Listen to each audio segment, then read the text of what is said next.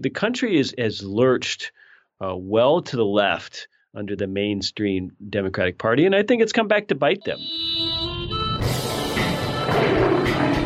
Welcome to the Lions of Liberty podcast. Here is your host, your guide, your shining beacon of liberty, Marc Clair. Welcome back, my Liberty Lions, to another edition of Lions of Liberty, your home for great conversations about the ideas of liberty. We've got another one coming at you today in the 264th episode of this program, which means that you can find today's show notes featuring links to all sorts of things, including everything we discuss with my guest in today's episode over at lionsofliberty.com slash 264. And I know many of you out there are facing major healthcare decisions, especially right now with the open enrollment period for 2017 having just begun. I want to encourage you to check out today's sponsors, Health Excellence Select. They have set up the ultimate free market, affordable alternative to Obamacare that you absolutely must check out. Learn more at lionsofliberty.com slash health. My guest today is currently the president of the Mises Institute, where he serves as a writer, a public speaker, and a dedicated activist for free markets and a more libertarian society. He previously worked as a longtime advisor and chief of staff to a little known congressman and past guest on this very program by the name of Dr. Ron Paul, for whom he wrote hundreds of articles and speeches. He is, of course, the great Mr. Jeff Deist. Jeff, are you ready to roar? I'm as ready as I'm going to be. Thank you so much for having me. It's a pleasure, Jeff, and it's fine to finally have you on the show talking to you here. And I've had a lot of people from the Mises Institute on, and you guys have always got some great insights. So I'm looking forward to this one. And uh, we'll, we'll, talk a little bit more in a minute uh, about the reason I brought you on here, which is really to talk about some silver linings that you see in the 2016 election. You gave a talk at the Dallas Fort Worth Mises Circle touching on a lot of this stuff. But, but first, I want to get to know you a little bit better. So why don't you tell the listeners out there how you first took interest in, in politics overall and, and eventually in the ideas of liberty? Well, it's interesting, Marc. I actually met Dr. Ron Paul, whom you mentioned earlier, in 1988 when I was still an undergraduate in college. He came to visit uh, our campus uh, when he was running for president on the Libertarian Party ticket. And I was already a pretty dedicated libertarian by then. As a result, really, of my older brother, just one of those weird happenstances in life uh, my older brother was an early reader of Ayn Rand and uh, um, Hayek and Reason magazine. So back then, when I say one of those weird things in life, is because back then being a libertarian was a lot more rare than it is today. It wasn't nearly as common. Whereas today, you can meet people all around the world who share our mindset. So it's really something that I got interested in as a late teenager in the late 1980s. So it, it's it's something I've always been. I didn't go through some sort of conservative or liberal phase like a lot of kids do in college. I don't know why. I don't have any big explanation, but it's an important question, and we shouldn't disregard it. We, sh- we shouldn't gloss it over. And Doug Casey has talked about this. You know, are people natural born libertarians? Is there a genetic component? That even sounds crazy. Uh, is it somehow reflexive in us, and that's why conservatives and liberals just sort of don't get liberty, or is it actually a, a wholly environmental thing? Is it just uh, the accident of how and, and where and why you were brought up? We don't know. But it's an important question because if there is some sort of nature versus nurture argument to be made, then it ought to help us rethink our strategy, right? We ought to we ought to accept perhaps the the idea that libertarians will be a minority vanguard in society as opposed to a majority or a popular held opinion that's a really interesting way to uh, to look at things, Jeff. Because I mean, I think so many libertarians and and just people politically just go about kind of putting out their politics and trying to convince people as if everyone has the same brain they do. Uh, but the suggestion that maybe some of us are perhaps even genetically inclined to to behave in certain ways, to think in certain ways, uh, in some ways that almost takes that strategy off the table if there's truth to it, or depending on on how much truth there is to it, and and that might in some ways explain why libertarians and people that really truly do believe in the ideas of individual liberty are a minority and and perhaps might might even remain one. Yeah, it's really interesting, and it goes to everything we do. But if you look at history, Murray Rothbard wrote about this, especially in Conceived in Liberty, uh, which is an unbelievable four volume history of the American colonial period. The plain truth of the matter is that in any society, real movements are generally engineered by a 5 or 10% minority. Uh, there's there's something about human nature. So if we're out there getting after it, there's no reason that we can't uh, influence society and, and have an impact way beyond our numbers.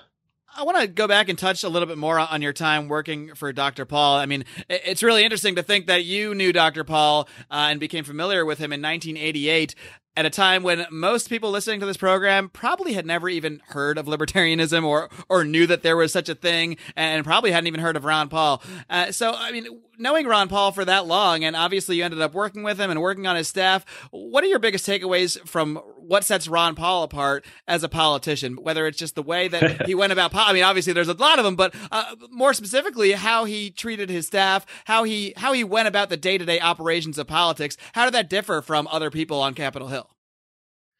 Well, first and foremost, he's just such a nice guy. He was an OBGYN for many, many, many years, delivered 4,000 babies. So that gave him a bedside manner that most politicians don't have. And he's just not a guy who has a lot of ego or self importance or hubris.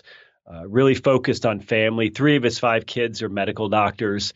Uh, so this is not your typical politician who's grasping or self serving, first and foremost. But, you know, it was easy for mainstream folks media folks to kind of uh, say Ron wasn't a great retail politician because he had this homespun, folksy message that didn't sound like sound bites or, or fabricated lines. But the truth of the matter is, is that Ron is an excellent retail politician, and here's why.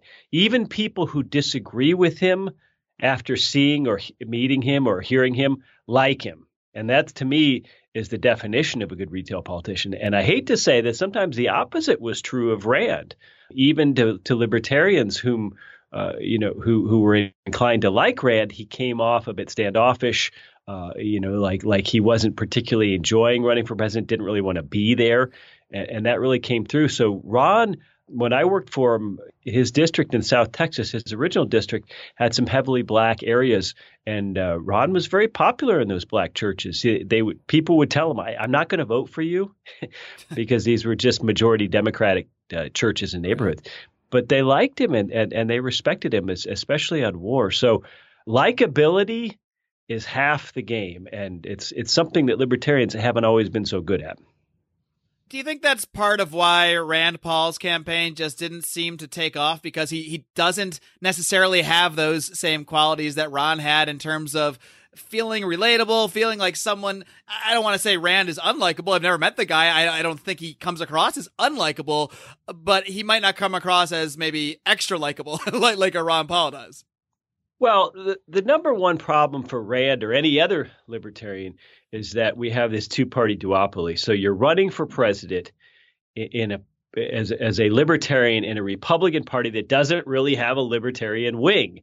You know, the, the Democrats have a progressive wing. There are radical, radical socialists, radical communists who nonetheless every four years go vote Democrat, even though they're hugely disappointed by Hillary or whomever the candidate might be, because they're willing to play incremental ball and, and move things uh, even slightly in their direction. But on the libertarian and conservative side, we tend to be so fractured uh, and there are lots of libertarians who don't vote. So, you know, the, the GOP had two opportunities to vote for Ron Paul in the primaries against McCain and later against Romney, and, and in both in both instances, they resoundingly failed to do so. So Rand was up against it simply by running as a libertarian or libertarian-ish candidate in a party that's just not very libertarian. And as for running third party, America's just not set up for it. We, uh, we need a. I would much prefer a parliamentary system in this country where we, where we could have multiple parties represented in Congress. We could have shifting alliances and coalitions, single issue coalitions that could have come together to, let's say, oppose the Iraq War. But in, instead, we have this terrible two party duopoly that just forces everybody down one lane or another. And once you're in that lane, it's awfully hard to go against your party, and so it put Rand in in a box. And um, and he's also uh, kind of an intellectual guy. Obviously, being a medical doctor and and having grown up with a father like Ron, he was he he read a lot. He has a lot of intellectual interests. So I think that he that there's a little bit of wonkishness to him that is not as quite as as slick as uh, you know, like a Bill Clinton out there who just comes across so so uh, uh, genuine, even though he's not. So it, it's a very tough thing, and um, voters are fickle. They're not rational. That's that's unfortunately part of it.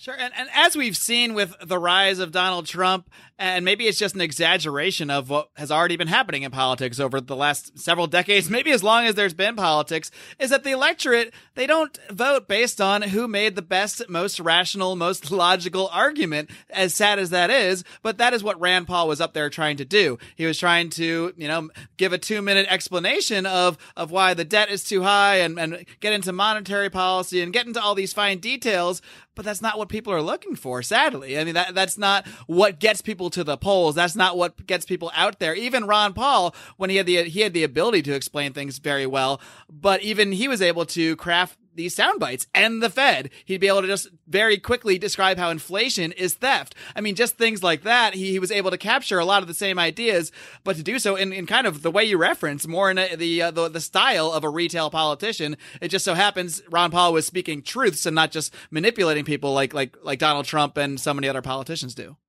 Yeah, it's it's interesting messaging and sales, which is what libertarian activism really is at the end of the day it's sales or libertarian education.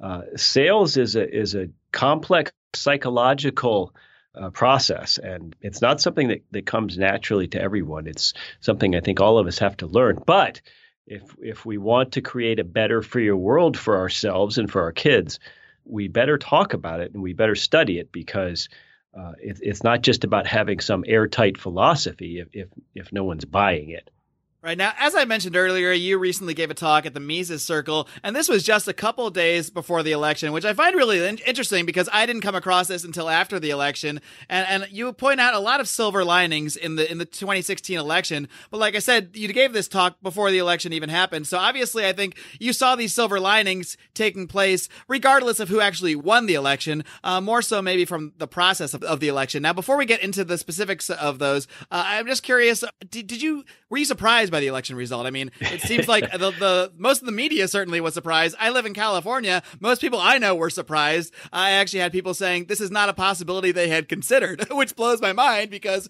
it was one of two possibilities that were almost definitely going to happen. So, were you surprised by this? And and do you think that uh, there was, uh, you know, a positive, more of a positive or or a negative, one way or the other, when it comes to Trump versus Hillary? Well, yes, I was surprised. I had no special insights uh, that anybody else didn't have. And the reason I was surprised is because I just looked at the electoral college map from Romney versus Obama in 2012. And I, I looked at that map and said, okay, uh, Donald Trump has to hold every state Romney won, and he also has to pick up about an additional 69 votes, 70 votes. So, so I just started doing the math on that. So, oh my gosh, what combination of states can we put together? He definitely has to win Florida, but he also has to win Pennsylvania and Ohio, and that, and all these combinations just seem so unlikely that I, I, uh, I thought Hillary would win by, you know, let's say three to five points uh, somewhere along the lines that Romney did. So don't count me as some prognosticator because I certainly wasn't.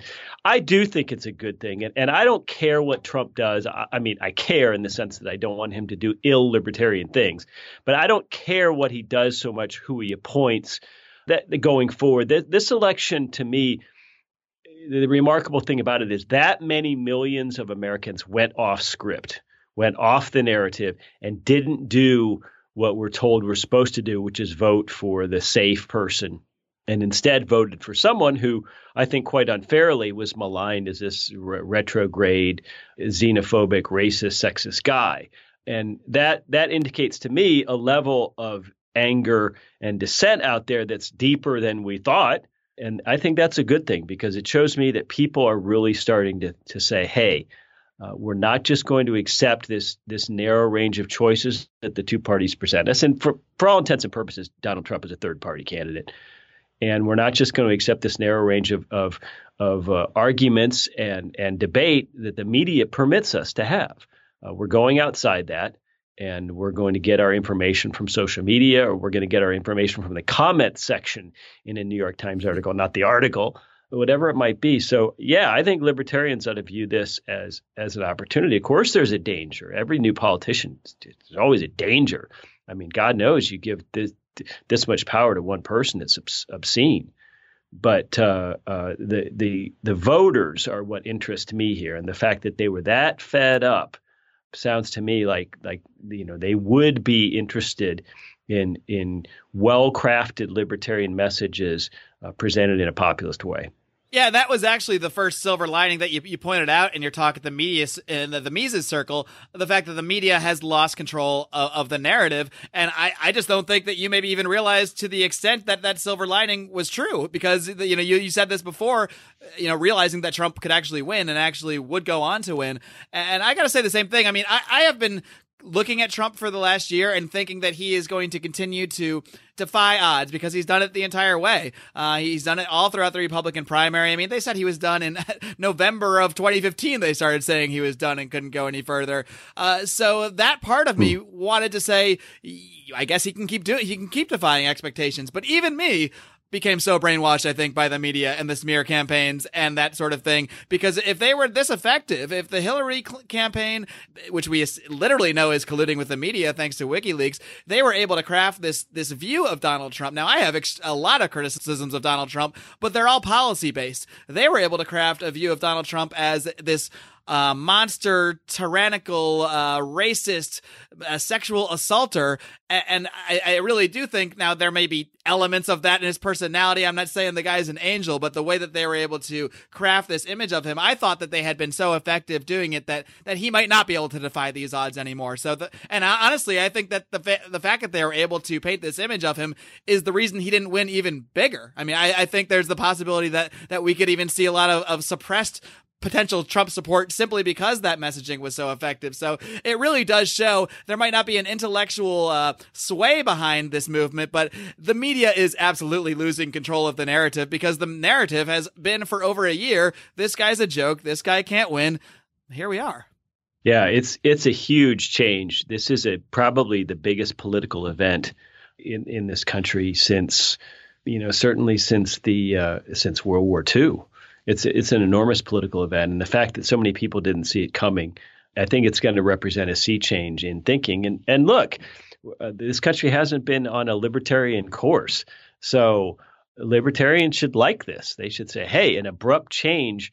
in mentality or course, even if we know it's not ideological. Trump's not Trump has the same policies that Hillary has, but in a change in mindset, a shift in mindset, a receptiveness to a different kind of, of person or message is man that's huge and we shouldn't be asleep on this. And i'm, and I'm sorry I, I think a lot of libertarians have been a bit whiny here. I mean here's a guy libertarians whining? Come on. Yeah i mean I've a guy who comes before. along and almost and, and, he's not a plant. I mean, I've I've looked at, at this from a lot of different ways. He's not a plant. This isn't something that someone put him up to. As a matter of fact, when he was sitting in that uh, in that hotel room with Trump and some other people that evening, you could tell on his face that he was a little shocked. That, that he was sort of looking and saying, "Oh my gosh, what have I gotten myself into? What have I committed myself to?" I mean, you could tell.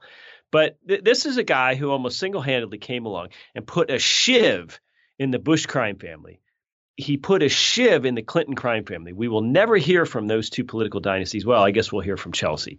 I mean, th- this is a huge political achievement. And the idea that we're not supposed to see anything uh, of libertarian benefit of this is absurd. The political class is the enemy of liberty. And, and to the extent the political class suffered a defeat, uh, not a single uh, living president voted for Trump, apparently when the political class suffers a defeat, that's good for liberty. I don't want to hear, uh, you know, oh, Trump's a protectionist. Yeah, of course he is. He's not a libertarian. That's not what we're talking about. So uh, I think we have to to seize this moment, and and you know, we, where we really have to seize it is foreign policy. There's an opening here, and it's about to get shut if we get a Rudy, Rudy Giuliani or a John Bolton as Secretary of State. I mean, uh, we need to squawk loud and clear and say you know, part of the reason you got elected was because there's an incoherent uh, foreign policy, especially with respect to the Middle East, that has dominated this country since way before 9 11, really since Reagan ushered in the neoconservative era. And it's costing us trillions of dollars. It's costing us American lives. It's costing us American uh, injuries and casualties. And it's costing hundreds of thousands of foreign lives, too and and worst of all, it's causing blowback for future generations. So we, we shouldn't let neocons absorb Trump, and we ought to resist that. Sure, and I think on foreign policy, I think that's one area a lot of libertarians had focused in on with Trump because it's one area that he sounded consistently pretty good. I don't want to say amazing because, you know, he says one great thing about maybe talking with Russia and not being so involved in disasters like Iraq and Libya. And then the next thing you know, he'll turn around and talking about taking the oil and then bombing the shit out of ISIS, whatever that might mean. So there's reason to worry. And then even more reason to worry when we see the fact that he's considering appointing guys like John Bolton and, and Rudy Giuliani to his, to very important positions, uh, dealing with foreign policy, which obviously is going to give us a, a lot of pause. But at least the fact that he kind of put out one sort of foreign policy gives libertarians and other people the, the chance to heavily criticize him uh, as soon as he starts starts to veer from that. Whereas Hillary, we always knew what we were getting, and you know if she became a neocon or enacted neocon foreign policies, as we had no reason to believe she wouldn't, I mean it would just be what the American people had already accepted and had already decided that they were okay with.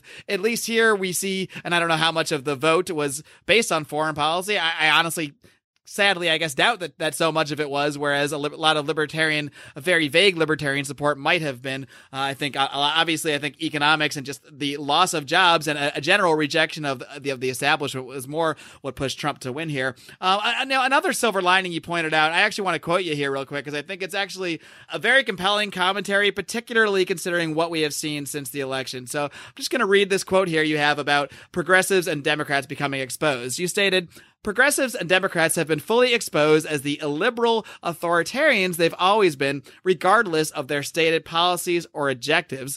The election has made plain their real character, their reactionary tactics, and their now open agenda. The idea that conservatives exist or even participate in elections is an affront to them.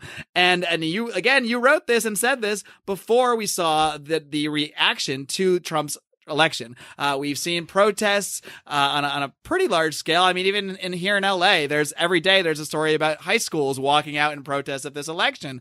Um, you see violence in Portland. Uh, a, pro- a, protest actually turned into violence. You see this reaction, and, and, and when I get into conversations with people about it, I, I keep hearing this same sort of smugness, this idea that they can't believe half the country would be so ignorant to vote for an obvious racist because they some some and I don't want when I say they I don't want to lay you know smear everyone that happens to hold a progressive label or a democratic label but I'm referring specifically to people I have encountered uh, in this dialogue. Uh, it's the idea that most of the country is ignorant they're so racist they don't even know they're racist and uh, we have to continue to battle this because they obviously don't know what's good for them if they voted for Trump. And that's a very frightening and, as you pointed out, authoritarian attitude.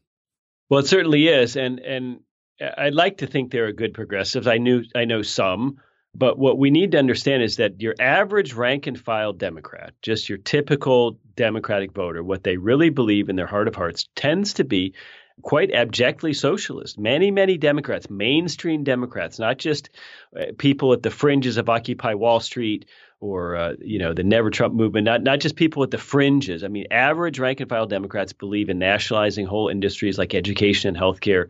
They believe in a guaranteed minimum income. They believe in in uh, restrictions on income. They believe in a much more progressive income tax. They believe that global warming is an existential threat for which we should immediately start phasing out fossil fuels, which is an absolute which is a, a, ludicrous proposition. We can't, you know, we're, fossil fuels are here to stay for a long, long time.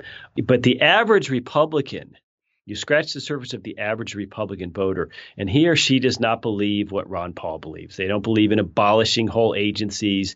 They don't believe in getting rid of the income tax. They don't believe in getting out of the UN. You know, any of these kinds of things.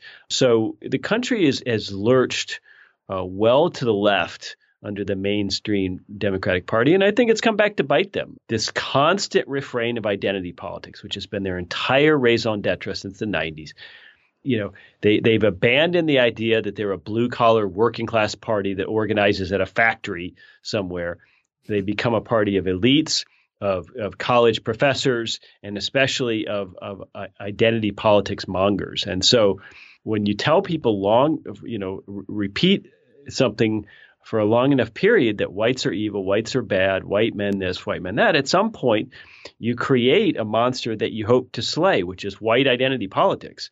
And that comes together in subtle forms uh, when I guess when people vote for Trump. But it's uh, you know they they they decided to live and die by identity politics, and in this election they died by it. I, I don't know what else to say to progressives. It's it's uh, you know it's not a message that worked. Jeff, I'm not quite done with you yet. We've got a little more to break down here. But first, I need to take a minute out to tell our listeners about our great sponsors at Health Excellence Select.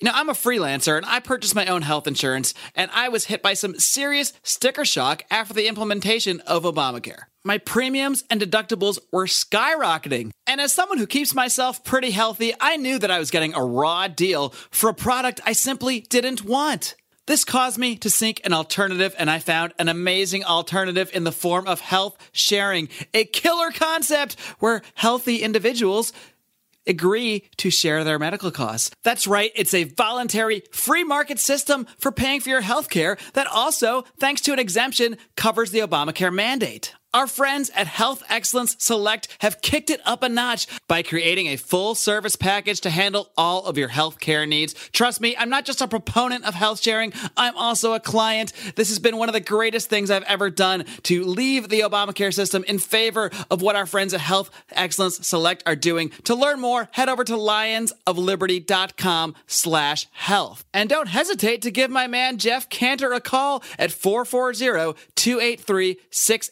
6849. Be sure to mention Lions of Liberty.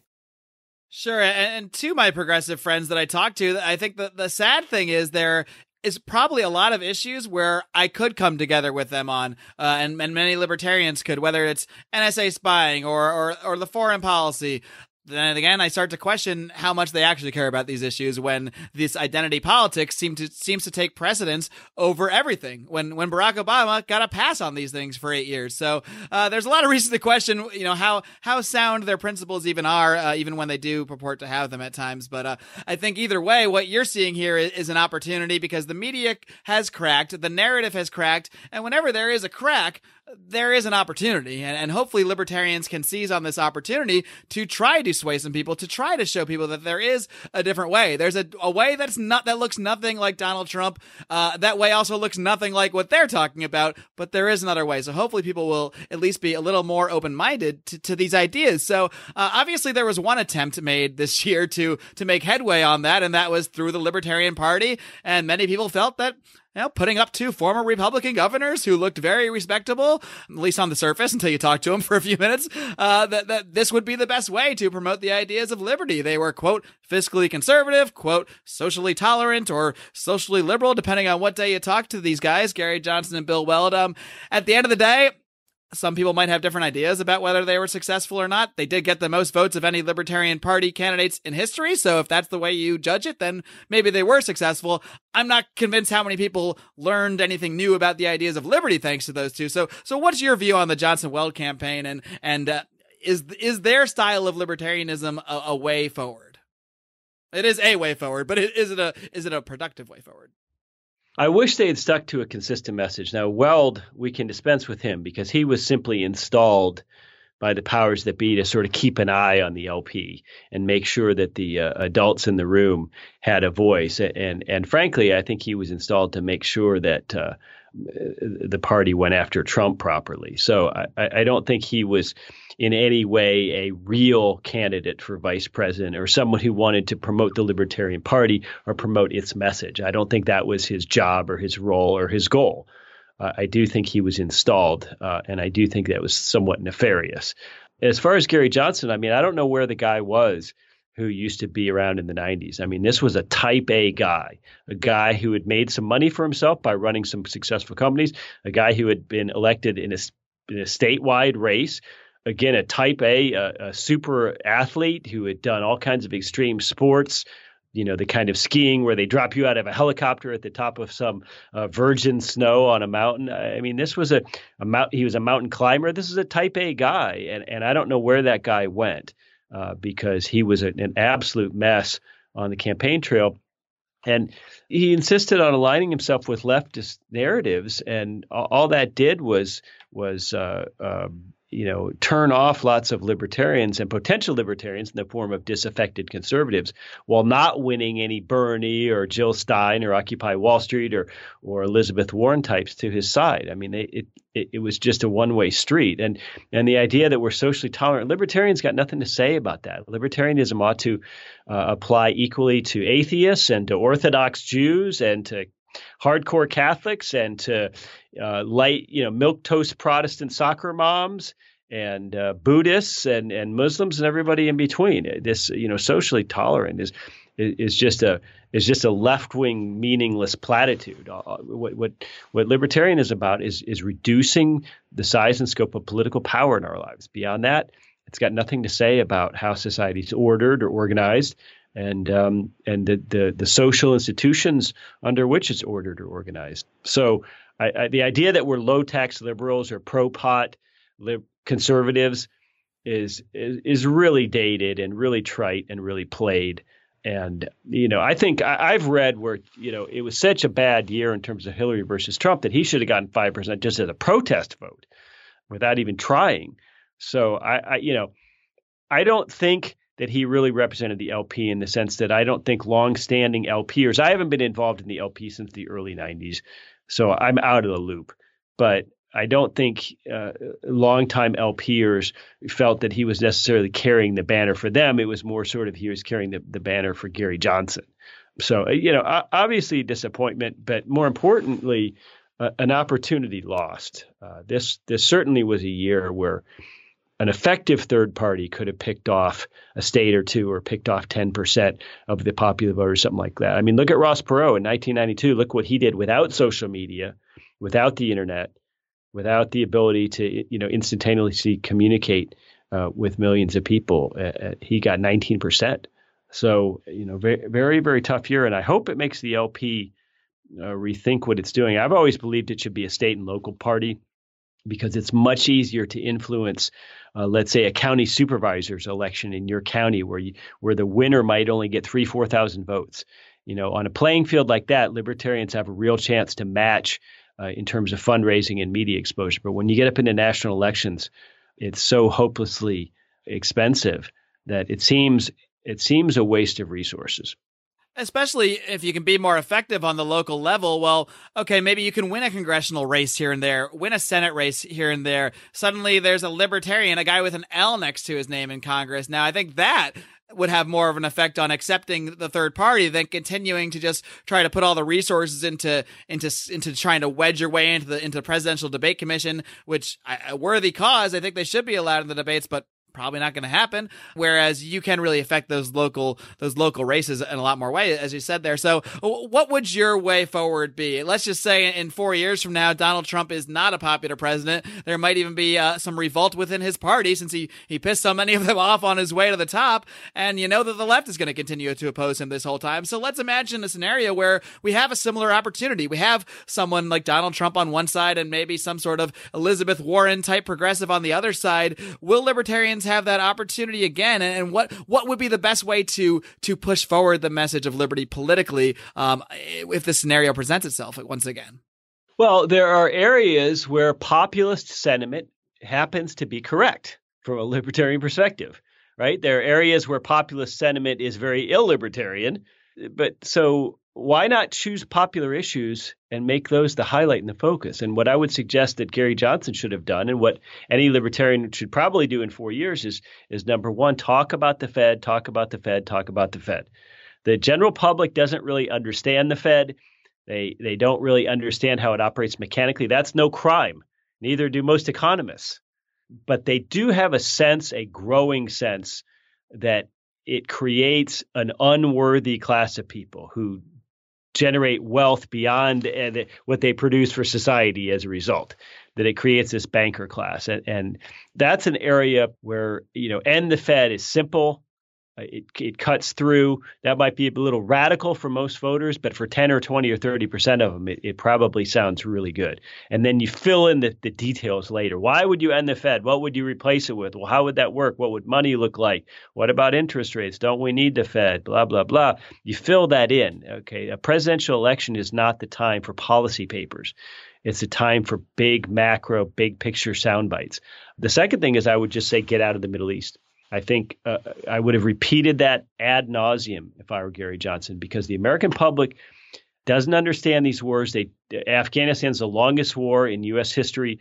We spent trillions of dollars. We've got nothing to show for this except for a destabilized and radicalized Middle East.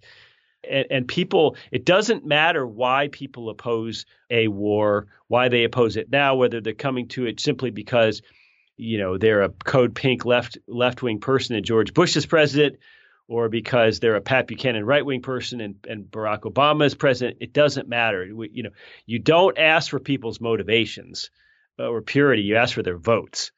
So I would hammer home two themes: end the Fed, which is a, an anti-cronyist theme, which is very popular and populist and correct, by the way, and get out of the Middle East. Also popular, also populist, also correct. There are lots and lots of other libertarian issues that are not so popular. So those are fine. You have to be honest and deal with those, but you don't have to lead with them. So, you know what what the landscape's going to look like in four years, though, I I I can't even begin to tell.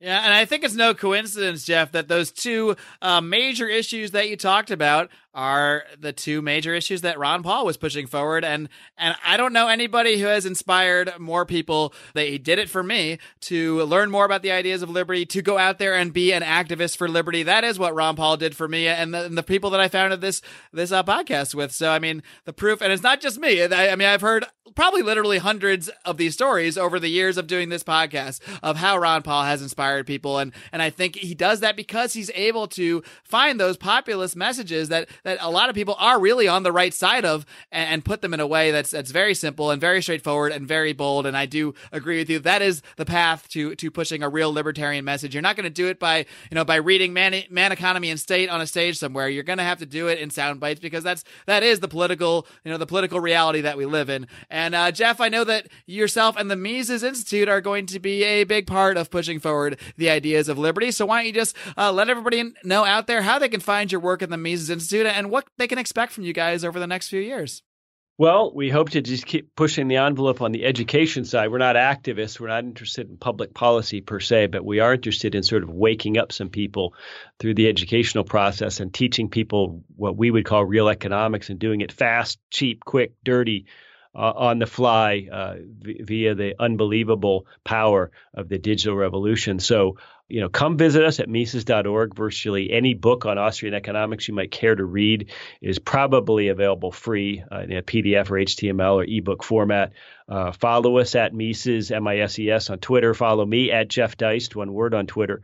And, and we uh, have a bunch of events lined up for 2017 big year for us, including a gala event in the fall in October in New York City, our 35th anniversary to commemorate uh, the life and work of Murray Rothbard, somebody that not only the, the right has tried to scrub from history, but depressingly, even some libertarians have tried to scrub from history. So we'll be celebrating him. Uh, and we've got a whole slate of events during the year. So, you know, if you, if you can attend something like that, please come to Mises.org and uh, um, I hope you've got some some time to read because we got a huge, huge, huge library there, and it, it, if if you haven't been, it might be an eye opener for you. Absolutely. If you're new to these ideas, and I know a lot of people, we our our show has been growing over the last few months. I know a lot of people out there are new to the idea, ideas of liberty, and the Mises Institute is certainly a great place to start. Jeff, I really appreciate you coming on and appreciate all your insights. Keep up the great work and keep on roaring. Thank you so much. Thanks, Jeff. All right, folks, I hope you enjoyed my conversation today with the great Jeff Deist of the Mises Institute. We've had a lot of fine folks from the Mises Institute on the show over the years, and you can go back and listen to them all by checking out the podcast archive, the full archive over three years. We've been having great conversations about the ideas of liberty. You can find that all at lionsofliberty.com slash podcast. You can, of course, get access to all our programs by hitting that subscribe button. It's so crucial that you guys do this. Hit that subscribe button on iTunes, on Stitcher, however you listen to this program. And please, while you're there, please give us a five star rating and a great review. These are just tiny little things you can do to help this show continue to grow as it has been so steadily over the years as more and more people come in to hear about the ideas of liberty, to join this conversation. You guys can join the conversation with us over on Facebook by joining our private Facebook group, the Lions of Liberty Forum. You can just type Lions of Liberty Forum into your Facebook search bar. We'll also link to that in today's show notes, which again can be found at lionsofliberty.com slash 264. Now, this coming Wednesday, I know it's a day early, but hey, we've got a schedule to keep with here. We've got our Thanksgiving special. And if you guys heard our Thanksgiving special last year when we teamed up with our friends from the Johnny Rocket Launchpad, you'll know that it was pretty damn fun. We had a pretty good time. There was some adult conversation. There will probably be again but we're going to once again team up with our great friends at the Johnny Rocket Launchpad for a little Thanksgiving dinner. A fun little podcast. I really look forward to it. So you can check that out this coming Wednesday. And of course, on Friday, once again, as always, John Odermatt will bring you another great edition of his weekly look at the broken criminal justice system with Felony Friday. So much great conversation continuing to come your way here even post election. That's right. We don't go away when the election ends. That's just when we get started here, folks. Until next time, live long and live free.